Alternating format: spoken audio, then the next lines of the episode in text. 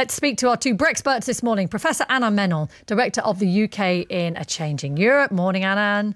Morning, how are you? Yeah, very well, thanks. We've got hey. Arnie Mielken as well, Vice President of the Institute for Export and International Trade. Hi, Arnie. Good morning. Good morning. Great to have you with us. All right, let's get straight to it. This could be one for you, Arnie, I think. Oh. Uh, it's Rachel in Birmingham. Hello, Rachel. Good morning. Good morning. Hi, good morning. Morning, good morning. Rachel. Good morning. Good Tell us your situation and then we'll get Arnie to uh, bat it back. Yes, so I run um, a my company, Rachel Simpson Shoes. We're based in Birmingham. Um, we manufacture all our sort of premium women's shoes in Spain, um, and over seventy percent of our of our wholesale business is export, um, Yep. and we sell retail as well. So obviously for us, you know, Brexit is is very much um, at the top of our list, keeping an eye on everything that, that's going on. Yes. Arnie, yeah. Go ahead. Yeah. Worrying times. So you Yeah. so Rachel, just if I may ask you, so you're sending all the you're sending your, shoes around the world and you're producing them in Spain and then they go from Spain around the world or they go to the UK first and you for the wholesale market? Well, th- th- th- this is the thing, and I suppose this is the question I'd love to ask uh, Mr. Johnson, if, if I could, because you know, we've been on we've been on every single course going. You know, we've been I Yeah. work very closely with the Department of International Trade, um, have done for many years. Um, we've been on every single sort of course. Um, we've been on the websites. We've, we've we've we've followed all the all the all the you know get ready for Brexit uh, instructions. But as far as I can see, it's just contingency plans. You know, so we've got contingency A, B, C, but until we have any actual hard and fast facts, we can't actually get ready for Brexit, which has been my bugbear really since the beginning. So Okay, what's your question for Mr. Johnson? And uh, uh, Arnie Mielken will play the part of Boris Johnson. Okay, Oh, so what is please. that question? What an honor. yeah, so so so my individual situation is we um, yes at the moment we actually ship everything into the UK because we offer a very tailored uh, sort of delivery really. So it comes all into into the UK and then we we sort of fulfil from there. We've looked into third party fulfillment um, options, but we could potentially spend an awful lot of money and expense and find the wrong business partner for for nothing. yeah. Um, you know, so it's what is the likelihood of us having to move all our fulfillment, or do you think it's realistic that we would like to keep it in the UK? Okay, great question. So I'm, um, you are right to be concerned, and it is of course wonderful that you are doing all the steps. You're getting ready for Brexit, for the economic Brexit, um, and, and that is a really good step to do. So keep on doing that. I'm afraid you, you know, keep attending courses, keep learning about what the difference is between you know, just moving goods around the European Union and becoming an importer and an exporter because they are very different. The key thing here, I, I heard you say, is, hey, are we, you know, is this really going to happen? Is there something that that that does definitely change? And and and yes, Rachel, the changes are now uh, inevitable, regardless. And this is really crucial for everybody to understand the outcome of these ongoing EU-UK negotiations. It is now clear that we will be a third country to the EU, and that means changes for your business quite significantly. Concretely, and um, just very quickly, your your your Spanish company or the Spanish supplier will become an exporter and will have a lot of admin administration, and you on the other side need to deal with all the imports, and that's quite a difference because customs formalities and checks will have to be dealt with. Okay, thank you, Rachel, for that. Quite an administrative load then. And another caller, Rachel. Diana owns a couple of florists in the northeast. Joins us now from uh, is it Gilling West in North Yorkshire? Diane Uh, Gilling West. Gilling. I'm so sorry. That's all right. I know you're feeling pretty upbeat at the moment, aren't you? Uh, well, I think a beat might be stretching it, but Oh. I think with everything that's been going on, you do look at life differently. And, um, you know, sort of we're coming, uh, we're in this pandemic, um, and then we're talking about Brexit. So I think the only way to go is up and not do the negative because um, I just don't personally like it. Okay, so look, let's ask Anand then. Che- reasons to be cheerful because there does seem to be a lot of anxiety around, however you feel about Brexit, but around the prospect of a trade deal. Can you give us reasons to be optimistic about a positive outcome from these talks, Anand? Well, I suppose the bottom line is I think both sides would still rather have a deal than not have a deal. And that is, for me, the fundamental reason for optimism is that ultimately both sides would rather, if they can, avoid a no deal outcome. And that's what makes me still think they might manage to compromise enough to get something. That being said, it's worth bearing in mind that if we do get a deal, it will still, for people who import and export, like the two callers we've heard, may have an impact on their trade because even if we get a deal, it'll be relatively thin and it will change the way we trade with the European Union. Where will the compromise come from, Alan, do you think? Uh, well, I think the compromise has to come from both sides. So I think the EU is going to have to shift its position on fish, for instance. It can't simply expect and demand the same access to British fishing waters that they had when we were a member state.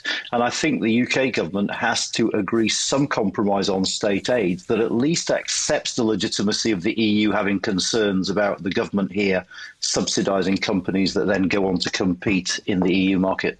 I don't know, Diana, if that moves you into the sort of more upbeat mood than before, but how worried are you about a no trade deal? Do you have any idea how that will impact on you? Um, speaking to my suppliers, we obviously um, you know buy flowers on a daily basis that come from um, Holland. Um, so you know we've sort of obviously had good working relationships for uh, nearly forty years with um, Dutch suppliers. Um, for us, if it was sort of on a selfish note, um, that's we, we we have big flower buyers in the UK, so that's that for Holland to worry about how they get the flowers over to us. They need us because we're selling their flowers. Um, before we went into to Europe, um, it worked very nicely as well. So I'm I'm not I don't have any problems about how we're going to get our flowers. I know that the Dutch will get the flowers here. Um, price wise, we're going to be on a level footing with um, supermarkets and the, you know the the big players. Um, so that's where we kick in because we have actually, you know, we have trained florists where it's not done on factory lines in different countries. We can now use our our skills to add value to the product thus giving us a bit of a, you know, actually a big step up because we can do very clever floristry and keep our shops going on the high street. So t- to me, it's quite positive. Uh, thank you very much, Diana, uh, who owns a couple of florists in North Yorkshire. So we're talking about Brexit. We've got great expertise this morning from Professor Anand Menon, who is Director of the UK in a Changing Europe, of course, and Arnie Mielken, who's Vice President of the Institute of Export and International Trade. Going to come to a caller in just a moment. It is Kevin, I think, in London. Hi, Kevin. With you in just one second. I just want to put some something to, to Arnie. Now, mm-hmm. this fact that th- these, these plans published tomorrow outlining unilateral mm. measures that the government say needed to align the agreement with UK law, do they, do you think, breach the, the spirit of the withdrawal agreement, the letter of the withdrawal agreement, or, as many would have it, look, if you can't, if, if, they, if the EU are being so intransigent, we have to move on this stuff, we have to make it work.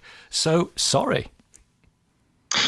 Well, well, look, that's that's a question that you know lawyers will will dribble over, and the Commission and the and the, the UK will will dribble. Will let's see what the plans are. I think they haven't been published. They'll be published tomorrow. Um, I just think it, it is quite extraordinary to invite the EU Commission to London for a round of negotiation, and then while they are on our turf, so to speak, they unveil these potentially explosive, um, explosive new measures or, or rules. The key point are they us, explosive though? Because some of these rules, well, many people reaction. are saying, are open to interpretation. They're open well, to movement. They're they open are. to flexibility. Yeah. Look, let let's see what they are. I get your point. Um, let's not let's stay calm Let's see what they are. Focus on what's on, on, on, on what we look. The one thing that's really important for us now, for us people and businesses, and, and Anand will hopefully agree, is we need to focus on the task ahead, and that's getting us ready. We can't get distracted by uh, by the polit- politics of it. I understand that's really important, but we, as you've heard from Rachel and from from um, from the lady importing flowers, we have so much to do in terms of licensing, rules of origin, dealing with tax issues getting ready. So let's focus on that. The politicians will do what they do and will will will get ready because there's a lot we can do already yeah. to prepare, regardless of the deal or not. And we would expect our politicians to do thing in our nation to do things in our nation's interests. Perchance, Kevin in London. Hi, Kevin. What would you like? Tell us. Hello. Tell us your own situation. What's your own business situation, and what would you like to know from our experts? Yes. Okay. I run a small business uh, importing elevator equipment from the EU and um, we've only got a few months to go to the end of the year. And as I'm quoting jobs all the time for future work, um, when will we know if we go to WTO rules, if there's no deal, what the tariffs will be, or and when they will kick in? Anand, do you, want, do you want to kick in here? Tariffs? Well, I'm not going to pretend to know off the top of my head what the tariffs are for elevator equipment, but what I would say oh, is come on. the UK the UK has published its tariff schedule.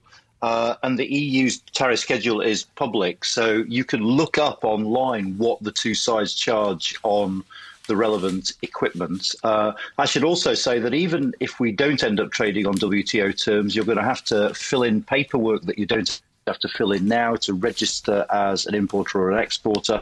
And probably I would have thought be prepared for slight delays in things getting out or coming in, simply because the ports on both sides of that new border aren't going to be properly equipped as yet to deal with the new situation. And so there are going to be hold-ups, at least to start with.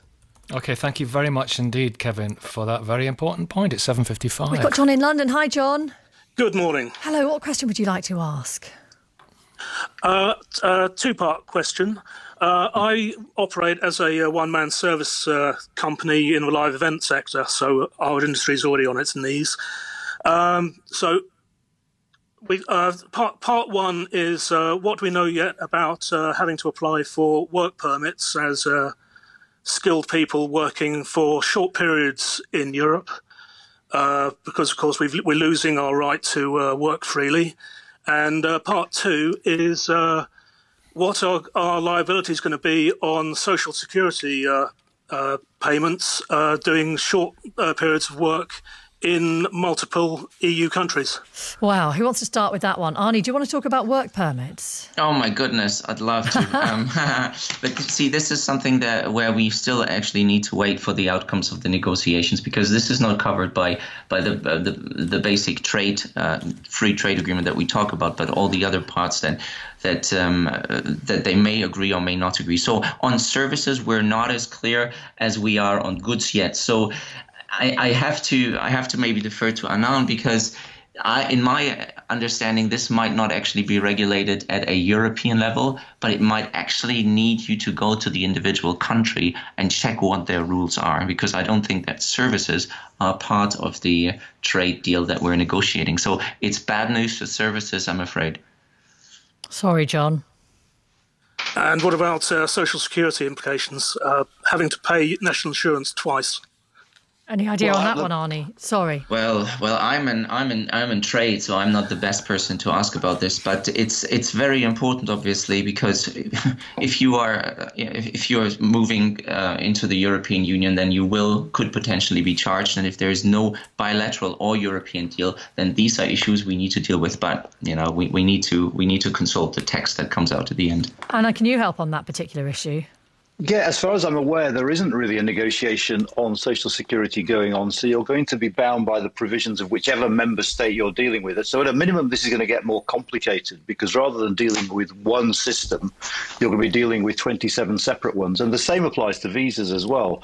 In that, if there is no agreement on uh, business travel, then you're bound by the uh, rules and requirements in each individual member state for third country nationals, which is going to be complicated mm. but doable. How, okay. how problematic, John, is this going to be for you in terms of your own it's, work prospects? It's an utter shambles. Uh, you, like you just said, we, we could be dealing with 27 uh, individual work applications, 27 uh, tax returns, and uh, this could just be for sometimes just doing work for two or three days, or mm. you know, it could, it could, you know it could be a, a, contract for a couple of months, but uh, you know, frequent, frequently I'm going, you know, I'm just going into one one EU, EU state for let's say three or four days at a time. Uh, you know, the the paperwork is just going to be onerous. Right. Well, maybe these are some of the details that Boris Johnson is talking about ironing out um, over the course of the next few weeks. That wasn't my snort of laughter there. we've got a we've got thank you, John. Questions. I've got a text here though for both of you, uh, and and uh, Arnie. I'm not surprised your expert uh, didn't know tariff prices on elevator equipment because they're constantly going up and down. oh no.